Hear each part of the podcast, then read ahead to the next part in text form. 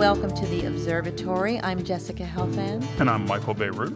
This week we are going to talk about some things that are in the air and on our minds. One of which is this ginormous sign that has landed, courtesy of Donald Trump, on a building in Chicago. Michael, what do you think about this sign? If you don't know the story, there was a handsome building on the Chicago River that was the uh, Trump International Hotel and condominiums, I think. And the um, building has been up for uh, several years, and just in the past uh, few months over the summer, the owner, Donald Trump, got around to putting a sign on the building. Some people feel the sign is really, really big, ginormous, as you said, Jessica. Some people um, including Mr. Trump, think it's exactly the right size. And so uh, this actually raises an interesting question about signs on buildings and whether they're all good, all bad, or how we decide which is which. The last time I heard about a story like this, it was when Florence Knoll in the 1980s, after her reign as the queen of all things modern furniture related, actually decamped to Miami, where she was just apparently astonished at how ugly the billboards were. And she went to great lengths, I think ultimately unsuccessfully, to try to create rules and ordinances that would prevent just bad, ugly billboards from gracing the skyway and the, the highway as you drove into Miami. But this is something different. I mean, this is really so much about the context of the skyline in Chicago, which is historic and cultural and significant. And eh, just because you have Trump money doesn't mean you can necessarily make your type of your name be a certain size. Although I did find myself wondering, do you think that if his name was something, if he's if he'd written something other than Trump, people wouldn't have been so upset? You have gone exactly to the um, the heart of the matter, if you ask me. I actually think that if it had been another five-letter word, like just simply Hyatt or hello, I'm not sure the outrage would have been as pronounced as it was. The sign itself actually is very well considered. As someone who's done this sort of work, I would even argue that it's, you know, at least in the abstract, suited to the size of such a big curtain wall modernist building, and the sign itself is like very well constructed. So it's a there's something about just the nature of people connecting the letters on, on, that comprise a sign to the word that it spells to the person that it identifies that I think is all kind of getting conflated in people's mind and kind of creating the outrage in a way. Um, so I think there's sort of this interesting way about how we legislate taste, particularly graphic taste on buildings, is kind of intriguing. But it also gets at this question of whether you can legislate typographic form, right? So when cities have rules about what you can and can't do, are there typographic rules too? Well, um, that's something we can get into uh, a little bit later, I think, uh, as we talk. But one of the things that I found very ironic about this news story is that. Uh, as it was happening, almost exactly at the same time, there was another sign in the news, and that was a sign in Brooklyn that has been in existence for decades. I think it was erected in the late 40s for a company called Kentile Floors. Uh, very visible uh, eight stories tall. This is a giant sign that got dismantled uh, in the summer, and the sentimentality and, in fact, outcry in some quarters that attended the dismantling of this sign was actually kind of in stark contrast to the outrage that was being voiced with uh, Donald Trump installing his. And I found myself musing about what made one sign beloved what made one sign uh, less beloved.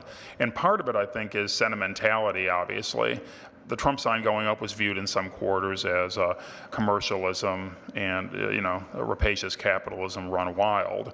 The dismantling of the Kentile Floors sign, which was actually put up for purely commercial reasons at the time, was just seen as being a bit of old Brooklyn being gone that now we'll never recapture again. And people, in fact, there were photographs posted online of people who had tattoos of the sign on their body. It just was like, you know, kind of just seen as being, oh, another Brooklyn landmark lost. And what's so ironic is that the, the Trump sign actually has better typography and it's better made, and it's much smaller and more carefully suited to the architecture. But it's interesting, too, that these kinds of typographic markers are themselves cultural landmarks just as much as buildings are. I mean, you, you, mentioned large type that actually connects you to a city. I mean, the Hollywood sign is certainly that. It's the idea that I think that it's front and center and it has to engage in a kind of orchestration with other buildings and it, as being sort of the new kid on the block and it being Trump, you're absolutely right. I'm sure that that has everything to do with it. But, I, you know, in Paris, where I've been spending the last few months, there's actually rules that you can't remove type from buildings when it has a certain historic component, hmm. that who knows how these things happen. But right in my neighborhood um, where I'm living in the 11th, there's this amazing building that has, it's an old plumbing warehouse that has the most beautiful typography that, you know, it represents things that don't even exist anymore. And yet you turn the corner and it's now an Office Depot which has a really insignificant logo. But for whatever reason, the Parisian authorities have decided that this has to remain, and thank God it has. So you get this kind of duality and this conflation of old and new. I don't see that happening with the Trump building. It's not like it's sitting next to the Woolworth Tower and you're going to have this sort of poetic moment remembering back to the old days when that was erected, and then, oh, by the way, here we are 2014, and Trump is as big as a football field. I, I, I, really don't know. I, I think that uh, time, you know, the patina of time makes uh, makes so many things that I never expected to look good look good. I think that part of it is just the distance that time gives us and the fact that these things seem redolent of their era. They are redolent of their era, and nostalgia is, is, as it always has been, a very emotional trigger for anybody who has any kind of interest in the visual world. But this idea that you know one man's type is another man's horror story, which certainly on if you're Rahm Emanuel and you're trying to create an ordinance on the topic of visual clutter and, and tastelessness, which I think in an interview he called it tasteless how do you legislate that kind of taste to, to normal people who every day have to use type? And, and this gets to another topic we wanted to talk about today, which was the Robert Bringhurst book, which is a really in the canon of discussions on typographic appropriateness and form, is really an important book in the literature of the history of typography. And it's been cited recently by someone we know, Sam Potts, wrote on Medium last week about the fact that maybe it's dated and maybe not as appropriate as it once was. But what do you think about this Bringhurst book and its relevance to people working today, needing sort of guidance when it comes to typography? Um, well, if you're looking for rules to govern typography, probably the classic book in every designer's canon and in other canon as well uh, is a book by a man named Robert Bringhurst called The Elements of Typographic Style. It was um, published in the early 90s in 1992, and it's been updated continuously since then. And if you ask anyone online, if you just go to a message board and say, What book do I need to learn about typography? I promise you, one of the first responses you'll get is uh, Bringhurst. And uh, it, it really is sort of um, an attempt to come up with a typographic corollary to what uh, Strunk and White came up with when they did the elements of style to govern the way that writing is. This is the same thing, but ostensibly governing the way that uh, typography looks, works, and reads. The book initially when it was published made an impact and also has had staying power because increasingly we all have to deal with typographic style we we sign letters we write emails we worry about what our resumes look like. We design web pages. I mean, everybody's making things now, and everybody makes things that have words. That said, you know, it, typography really is, as I think Ellen Lupton once called it, the common currency of design. It really is the thing we trade in more than anything else. And so designers tend to have a very strong opinion about what these things mean. Michael, why do you think Sam Potts took issue with this book at this moment in time? There's a couple places where he's getting to this fundamental question that I think everyone comes to grips with these days, which is how do you pick the right typeface for the job? And the answers in the book are, are debatable and sort of fairly. Um, predictable. You know, if you're writing about something fast, pick a typeface that looks fast. Writing about something old-fashioned, pick a typeface that looks old-fashioned. Where I think the critique is really well placed, it's that your writing may be more complex than simply being about something fast or something new or something old or something kind of easy to find a typeface corollary for. That in fact, matching a typeface and making that selection and deciding what's going to be the most readable thing, what's the most evocative thing, what has the right spirit for the words is actually a really delicate thing to do. And I think maybe too uh, evanescent, if I can use that word, to capture between two covers in a book. Yeah, I think it's interesting. You know, Paul Rand once said you must first learn the rules and then break them in an interesting way. And I, th- I think Bringhurst, you know, it's a manual.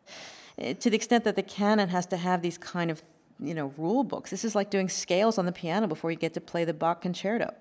And I think that maybe what's missing from this conversation is the idea that some people really need to have those things and then learn how to break these rules in an interesting way.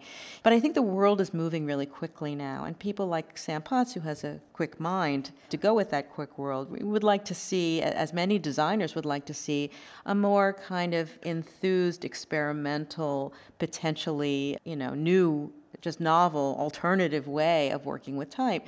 But type, you know, also can be used really badly, as we know. And so I think if Bringhurst is out there helping people play by the rules for a while, it's probably not a terrible thing. One of the points that Sam raises with Bringhurst, which I think is actually maybe his most well taken point, is that uh, there's this sort of tension between what a designer, what a typographer's role is in the reading process and what really is the writer or editor's role. And uh, the elements of typographic style tend to put a lot of emphasis on what the typographer is doing, what the book designer is doing, let's say. So there's, you know, recommendations of the book that he should eliminate footnotes, you know, when you can. They're just not good. They clutter things up. They uh, don't help the reader. And, you know, good advice and everything, but um, if you were given a manuscript by an academic publisher or uh, conversely David Foster Wallace's publisher and just came back and said, look, you know, I got to get rid of these footnotes. Robert Bringhurst tells me so. They'll just say, "Are you crazy?" The footnotes are the book, basically. And so there's all sorts of positions you can take about typography, but in a way, you know, the starting point is the text, and kind of making that text actually work correctly is important. Right. His famous thing is saying typography exists to honor content. I mean, was a guy was a translator too. I think there's something really interesting about. He has a very global view of language, but it's very text driven. I mean, this is not the land of display type and giant typefaces, and this is the opposite of what we were just talking about with the Donald Trump sign. Right. This is this is the micro sort of detailed. You know, absolutely kind of how you nuance and finesse something so that it communicates as best it can. But it is a very it's a reflective tone. It's a conservative tone. I think it's in its 20th printing. It's 398 pages. It's a Bible. Jessica, you were practicing as a designer before the first edition of this book was published. How did you learn how to do graphic design and typography if you didn't have a book like this? My memory as a student is that there were so many books that had been written in an antediluvian moment in design history. I mean, Beatrice Warde and Updike and these books that I would see in bookstores that were about typography that were plotting and they explained things. And I, I thought, how do people get excited about type? I did not know how people got excited about type. But at some point, books like this came out, and they were still sort of classic in their orientation and respectful and kind of conservative, but they had a pulse there was something mm. about them that, that suggested that maybe you could actually learn something from them. And, and they were beautifully designed. They were handsome to look at, you know, so that the standards of the book production itself made you enthusiastic about starting to understand how you might make things that reflected a better understanding of the medium you were supposed to be quite good at knowing about anyway. But I think where this book is different, and where, as an editorial designer, I wish I'd had this book when I was a student, is the degree to which it looks at text and meaning and content and how typography can serve that without being sort of subsidiary and you know less important. But really you know unlike Beatrice Warde who when she wrote the crystal goblet talked about this kind of invisible relationship between type and form this was very pragmatic this book. It's very practical. And yet as operational as it is it doesn't read like a manual. It reads like a real text a real something you want to dig your dig your teeth into yeah, for years, uh, Beatrice Warde's essay, The Crystal Goblet, was sort of the standard for typesetting. And her um, essay said Imagine you're a connoisseur of fine wines and you have before you two goblets. One of them is made of the thinnest glass, the other one is a solid gold encrusted with uh, rare stones. Which do you want to drink your wine out of. And she says the real connoisseur will select the glass because the transparency of the glass lets you see the wine, enjoy the wine, smell the wine, and lets you kind of uh, have nothing interfering with your experience of drinking that wine. And she then says thus it should be with typography.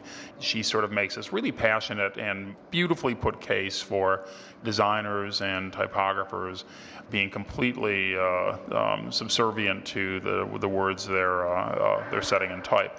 Uh, I think Bringhurst is much more of, a, of an activist, certainly not as active as some of the experimental typographers that were you know, working in Warde's time and since and up to this very day but he certainly is one that actually advocates clearly for the relationship of type and text. It's interesting how people are, have become, have a greater appetite, shall we say, for the notion of the manual. The Bringhurst book certainly is a certain kind of manual, tells us about type and text and readability, legibility. But it doesn't stop there. The um, uh, Massimo Vignelli and Bob Noorda did a graphic standards manual in 1970 for New York City, for the New York City transit system, that is being reissued as a full size book and Michael, maybe you'd like to talk a little bit about how this came about. It's been on Kickstarter. It's pledged greatly in excess of its $100,000 goal, and it certainly suggests a great new future for those who love manuals and those who love design.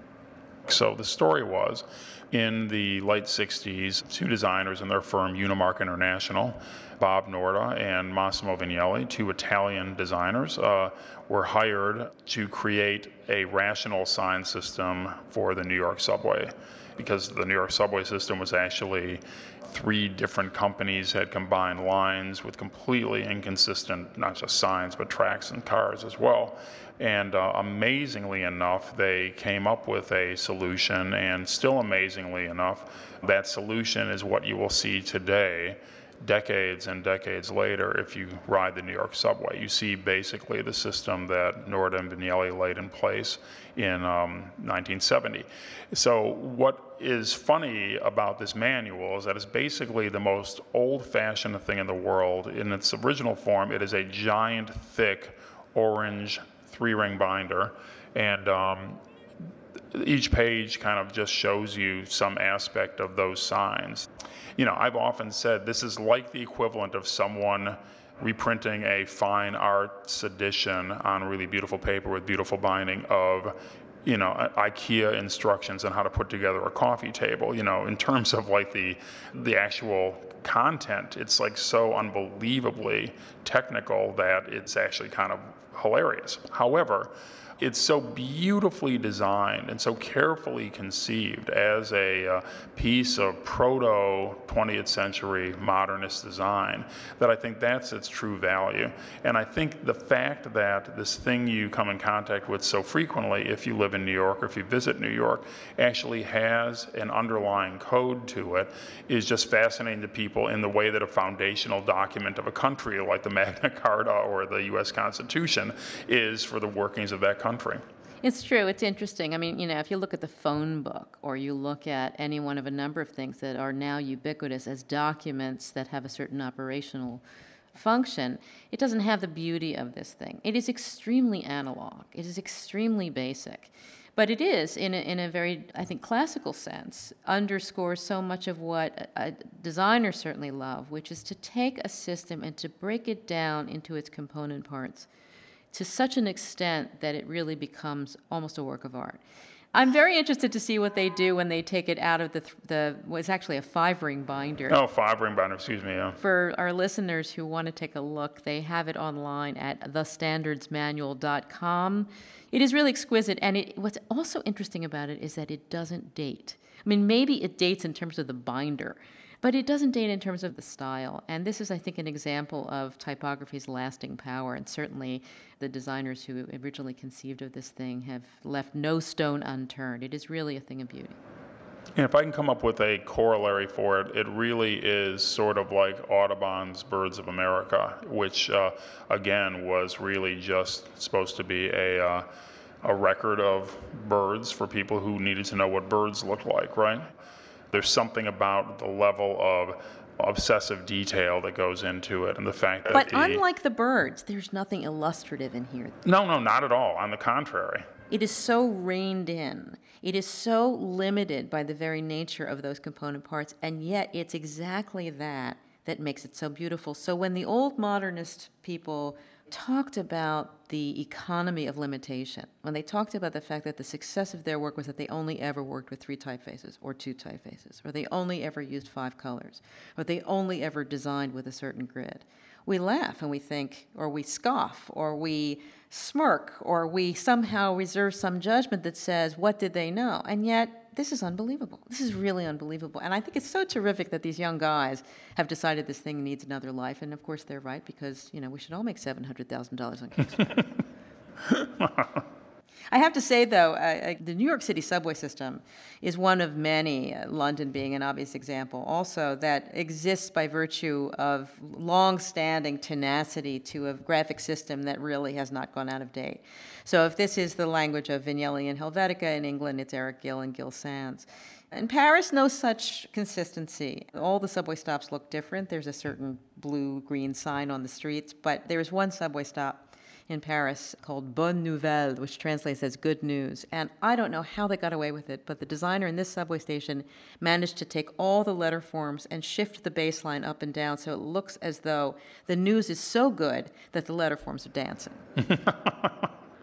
Speaking of things that are playful, um, I thought we might talk for a few moments about a great loss for the design community and for the philatelic community, which is the death last week of Howard Paine, who was an original member of the Citizen Stamp Advisory Committee, who jumped the fence in the early 80s because he wanted to not only advise on stamps, he wanted to design stamps. And in the time that he was on the committee uh, and off the committee, he designed more than 400 postage stamps. My God. I worked with Howard, and he was one of these great, indefatigable makers who was always drawing, always thinking, always making, always coming up with new ideas, proving that you know there's always a way you can reinvent yourself and reinvent your work. He understood the incredibly taxing and challenging scale of working with a single tiny thing. But he also knew that there was a kind of playful way one could work with it in the context of the larger pane that whole idea that a stamp could participate in a broader narrative and then come back to be one single thing that worked. You know, it's really hard to do 400 things and keep reinventing yourself um, and have to deal with Ronald Reagan one minute and apples and oranges the next and celebrate the century and, you know, American writers and Middlebury College and fruit berries. I mean, this is not an easy thing for anybody to do. And he did it with grace, he did it with skill, he did it with humor, he was interested in everything, and uh, it's a great loss.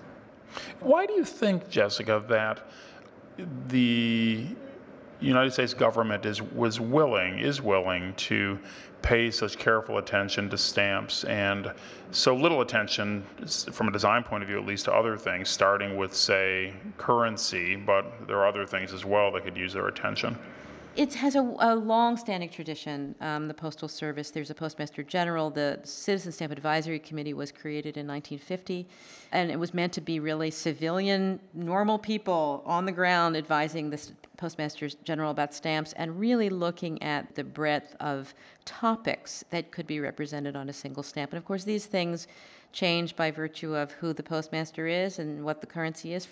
When I was on the committee, we moved to forever stamps. That no longer obliged stamp designers to worry about numbers on stamps, which seems like it would be a great thing, except, you know, sometimes you had really great numbers. Jessica, have you ever designed a stamp? No, I didn't, because I was very much on the other side of the fence. I was heading the design subcommittee. I attempted for Howard, in fact, to design a stamp one time for my home state of Ohio. And um, one of those cases where tragically I kind of lit on an idea that I was just completely obsessed with and I couldn't uh, get it out of my head and um, it was basically to take the four letters in the word Ohio, H O H I O, obviously, and to sort of just arrange them like Gary Indiana's Love, you know, two on two with the O and the H on top. Then you rotate the H sideways and you get a, an I with slab serifs, then the O kind of opposite the other O.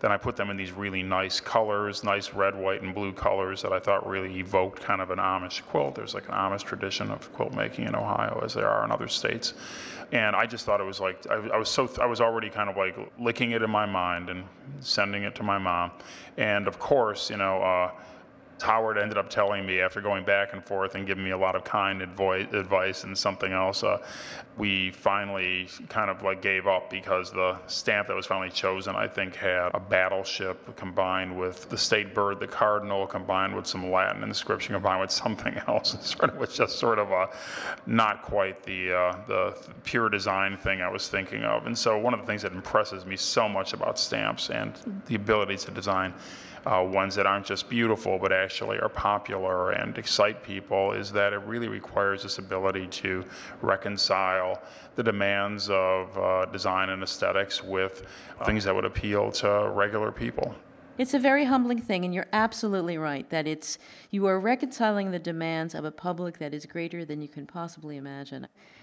And I think Howard was, uh, I think, remarkable among many of the stamp designers in this country that we've been fortunate to have because he, he really did try to do new things. I cannot say enough about people who reinvent themselves. We all try to do it. It is not easy. He did it. He nailed it. It's a great loss. Uh, rest in peace, Howard Paine. Yeah, we'll miss you. Michael, thanks for talking. If you'd like to follow us on Twitter, Design Observer, uh, please follow us on Twitter. We'd like to thank our sponsor, MailChimp. Michael, who else do we have to thank? I just would like to thank you, uh, Jessica, for a lovely conversation. A lovely conversation, Michael. Let's do it again. Thanks. Bye.